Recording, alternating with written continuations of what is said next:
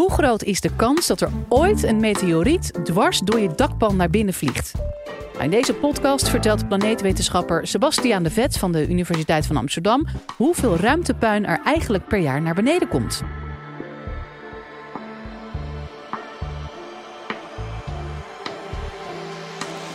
Live vanuit Club Air is dit de Universiteit van Nederland. Onze aarde heeft een probleem. Hij komt aan. En dat is niet eens een heel klein beetje wat de aarde aankomt, maar de aarde komt met ongeveer 50.000 ton per jaar aan.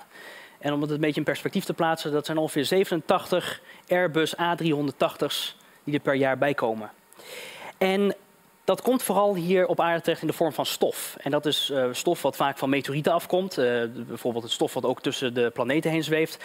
En er is een hele grote kans aanwezig dat die hele grote hoeveelheid stof nu ook in de vorm van stofdeeltjes in uw haar kan zitten of op andere plekken op uw lichaam. En het is in ieder geval materiaal wat in hele grote hoeveelheden hier op aarde terechtkomt. Als we bijvoorbeeld kijken naar het onderzoek, dan vinden we dat fijnstof, dat kometenstof, onder meer terug in de ijskernen die we boren op bijvoorbeeld Groenland of op Antarctica. Maar we zien het bijvoorbeeld ook in de Nederlandse zandbodems terugkomen, waar dat stof uit de ruimte een hele kleine rol vervult in bijvoorbeeld de bodemvorming. Kortom, dat stof uit de ruimte, dat is hier eigenlijk overal wel te vinden. Er is alleen één kleine fractie van het materiaal en dat is materiaal wat vooral in de vorm van grotere brokstukken binnenkomt. Ongeveer rond de 5000 ton per jaar. En wat we op een gegeven moment vaak 's avonds zien, dat zijn hele mooie vuurbollen die we aan de nachtelijke hemel kunnen zien. En dit zijn echt objecten die een heel stuk groter zijn dan de hele kleine stofdeeltjes die bijvoorbeeld van kometen afkomen. Veel groter dan het formaat van een zandkorrel. Dat kunnen we onder meer heel mooi zien, omdat er van dit soort vuurbollen ook van dit soort klodders van afkomen. En net zoals bij vuurbollen, of net zoals bij vallende sterren, worden deze vuurbollen gevormd doordat de lucht ervoor wordt samengeperst, de lucht vervolgens een paar duizend graden warm wordt en dat een deel van het gesteente op die manier ook verbrandt. En om een klein voorbeeld of een klein vuistregeltje te geven, op het moment dat een brokstuk steen in de ruimte groter is dan het formaat van een basketbal, dan is de kans groot dat dat formaat brokstuk steen niet meer verbrandt. En dat dus uiteindelijk een klein stukje steen overblijft wat hier op aarde kan inslaan. En dat is vaak precies hetgene wat gebeurt wanneer we dit soort vuurbollen zien, dat er materiaal overblijft en wat hier op aarde kan inslaan als een meteoriet. En dat is best interessant. Want met name in Nederland weten we dat het best vaak gebeurt. We zien dat ongeveer eens in de gemiddeld genomen 25 jaar er in Nederland meteorieten inslaan. Een voorbeeld van bijvoorbeeld 2013, vrij recente meteoor of een vuurbal die is waargenomen. Daarvan werd gedacht dat er misschien een meteoriet was ingeslagen. Grote zoektocht geweest, onder meer op de Veluwe, maar niks gevonden. Dus dat is een heel duidelijk twijfelgeval. Maar de andere voorbeelden uit 1925, 1840, 43, 73 en 1990... zijn allemaal voorbeelden waarbij er daadwerkelijk een stuk steen uit de ruimte is gekomen, voor een gedeelte opgebrand is in de atmosfeer en is ingeslagen in het Nederlandse landschap. En met name die uit 1999 is bijzonder, want dat was best wel een risicovolle aangelegenheid. Want in Glanenbrug sloeg dat stuk steen eigenlijk dwars door het dak van een huis heen. Dus dit soort inslagen zijn zeker niet de meest veilige activiteiten die er gebeuren. Maar het is in ieder geval, het toont wel aan dat dit soort materiaal uit de ruimte best wel wat risico met zich meebrengt. Er zijn overigens ook nog andere meteoriet in Nederland. En een heel mooi voorbeeld van zo'n meteoriet, dat is de meteoriet die in Zeeland is gevallen. En die meteoriet die in Zeeland is gevallen op 28 augustus 1925, dat is een heel mooi voorbeeld, want lange tijd werd gedacht dat van die meteoriet er maar één fragment was overgebleven. Dat is best interessant. Maar wat op een gegeven moment bleek is dat na lange tijd dit stuk steen, deze meteoriet, werd doorgegeven aan de wetenschap. Er werd onderzoek naar gedaan. En uiteindelijk werd in 1927 door de Sterrenwacht, door sterrenkundigen in Utrecht, een artikeltje gepubliceerd in het NRC dat ze onderzoek deden naar deze meteoriet. Nou, prompt was er een onderwijzer, een hoofddocent van een school in Serooskerke. En die had daar toevallig gelijktijdig met die andere meteoriet ook een steen gevonden.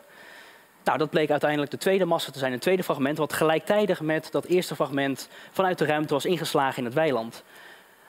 Die plekken, die zijn lange tijd eigenlijk onbekend gebleven. Er is wel in krantenartikelen gezegd van oké, dat stuk steen is ingeslagen in het weiland van de boer Reinier Blom. Maar ja, dat was het. En zodoende ben ik op een gegeven moment de archieven van Zeeland ingedoken om daar uit de archieven te achterhalen waar nou dat weiland precies lag. En aan de hand van die krantenartikelen waar die onderwijzer vanuit Zeeland weer op reageerde, heb ik op een gegeven moment ook punt nummer 2 kunnen reconstrueren, waar uiteindelijk dat tweede fragment is gevallen. En dat is iets wat tot 90 jaar na de inslag niet echt duidelijk is geweest.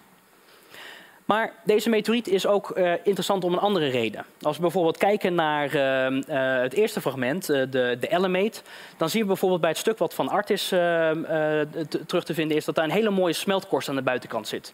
Het is precies het voorbeeld van wat er gebeurt met een stuk steen als die op een gegeven moment verhit. Dat daar een stuk gesteente aan de buitenkant wegdampt en uiteindelijk in de vorm van een hele mooie smeltkorst aan de buitenkant overblijft. Een ander voorbeeld van de Ellemeet-meteoriet, want wat ik al vertelde, er zijn 2 van dit soort stukken steen zijn er gevonden. Dat is het fragment wat vandaag de dag nog steeds in Utrecht te zien is. En die kent u misschien van de zomer van 2014, toen die gestolen is en later in heel veel kleine stukjes weer teruggevonden is. Dit is de Serooskerke, eigenlijk vernoemd in ere van de plek vlakbij het dorpje Serooskerke waar die gevallen is. En ja, het is natuurlijk zonde dat dit soort brokstukken steen in stukken zijn gebroken. Maar tegelijkertijd bieden ze nog steeds wel heel veel mogelijkheden voor de wetenschap. En ik heb bijvoorbeeld een klein buisje zitten. En hierin zit het stof van deze meteoriet. En dit stukje stof, dit buisje met stof, is heel erg waardevol. Want we kunnen dat stof heel makkelijk gebruiken om onderzoek te doen naar de samenstelling. Naar bijvoorbeeld het materiaal waar het uit bestaat. En dit gruis wat we hier vinden, dat is gruis wat bestaat uit de kleinste gesteentesplinters. Dat zijn mineralen. En die mineralen en kristallen die we hierin vinden, die kunnen ons iets vertellen over waar dit materiaal vandaan komt. Kijk, een van de bijzondere dingen van gesteente is dat het gevormd wordt vaak vanuit een smelt. Dus vanuit vloeibaar gesteente. Aan de hand van een heel simpel proefje wat u ook thuis kan doen, kan u eigenlijk heel goed begrijpen hoe kristallen vormen.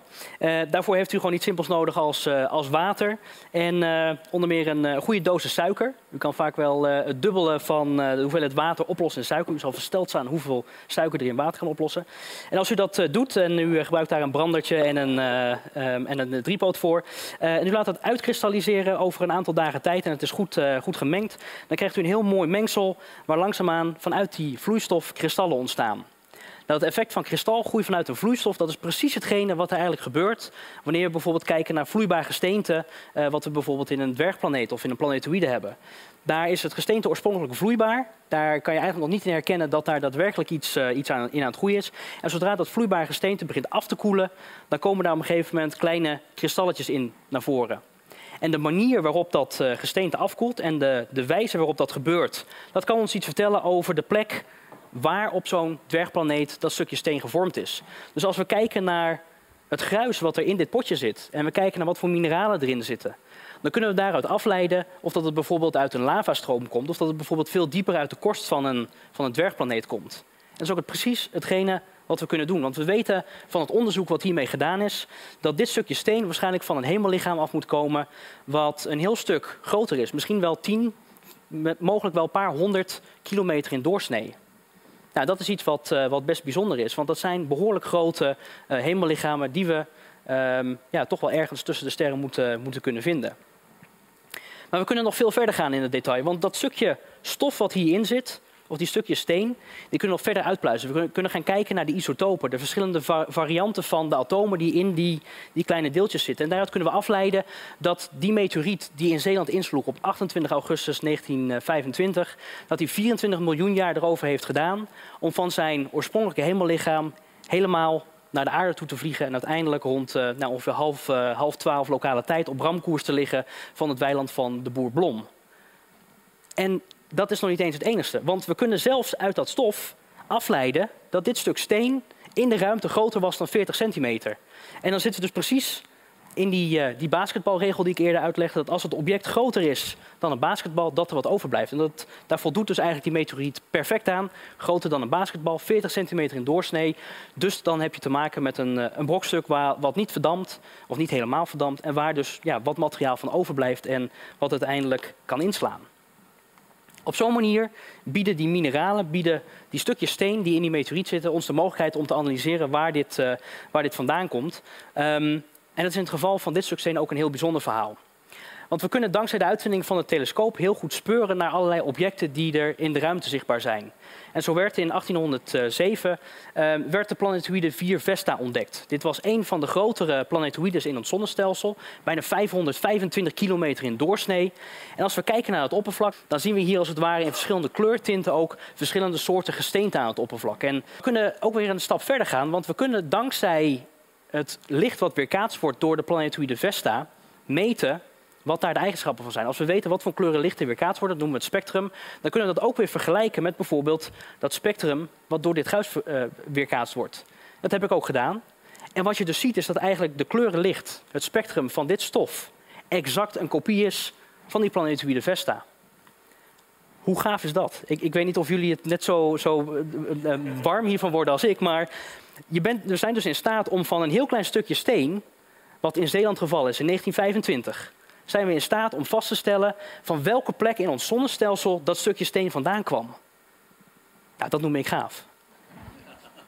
Maar goed, in 2012 vloog de satelliet Dawn, zoals ik vertelde, rondom dat kleine dwergplaneetje. En we zien dat die dwergplaneet Vesta, ik moet eigenlijk zeggen planetoïde, want hij is nog niet formeel een dwergplaneet. Hij is niet helemaal mooi rond om een dwergplaneet genoemd te kunnen worden.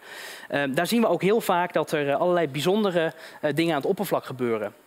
We kunnen wederom, net zoals dat we bij bijvoorbeeld kometen hebben, 3D-prints maken van die planetoïden. Dus we hebben niet alleen de mogelijkheid om het stukje steen in handen te houden, maar ook een klein printje van de komeet of van de planetoïden. Deze komt vers uit de printer van vanochtend. Het duurde iets te lang om een hele planeet te printen. Dat is natuurlijk ook een godgegeven taak om dat helemaal te doen. Maar u zal snappen dat als u hier het volledige model van heeft, dat u gewoon echt een compleet bolletje hebt van deze planetoïden. En het meest recente onderzoek dat laat ook zien dat Vesta veel meer een aardachtig planeetje is dan dat we denken. Recente metingen en kaarten die gemaakt zijn vanuit Amerika laten zien dat daar in het verleden waarschijnlijk ook wat water over het oppervlak heeft gestroomd. Kleine modderlawines waarschijnlijk die daar in combinatie met de juiste warmte, de juiste temperatuur over het oppervlak heen zijn geraasd. En dus alles weg hebben van een veel leefbaarder, of nee, niet per se leefbaarder, maar veel dynamischer oppervlak dan dat we dachten dat mogelijk was voor dit soort objecten in ons heelal. Meteorieten zijn daarom ook heel bijzonder materiaal voor ons als wetenschappers. Want niet alleen zijn we in staat om bijvoorbeeld met satellieten of met telescopen naar objecten in ons heelal te speuren, maar omdat we dat stof daadwerkelijk in onze eigen handen kunnen hebben, is het mogelijk om dit materiaal echt aanvullend te gebruiken om te leren begrijpen hoe die planeten gevormd zijn. En juist dit soort dwergplaneetjes zijn heel belangrijk voor de vorming van de veel grotere planeten, zoals bijvoorbeeld de aarde, Mars en bijvoorbeeld Mercurius. En als wetenschapper ben ik daarom ook erg blij met de 50.000 ton aan ruimtepuin die elk jaar hier op aarde gedumpt wordt. Omdat het ook een hele goedkope vorm van ruimtevaart is, van ruimteonderzoek. Want je hoeft niet een satelliet de ruimte in te sturen. Je kan ook gewoon wachten tot het materiaal naar je toe komt. En je hebt, voor je het weet, prachtig materiaal in handen om daar onderzoek naar te doen. Wil je nou meer afleveringen van de Universiteit van Nederland horen? Check dan de hele playlist en ontdek het antwoord op vele andere vragen.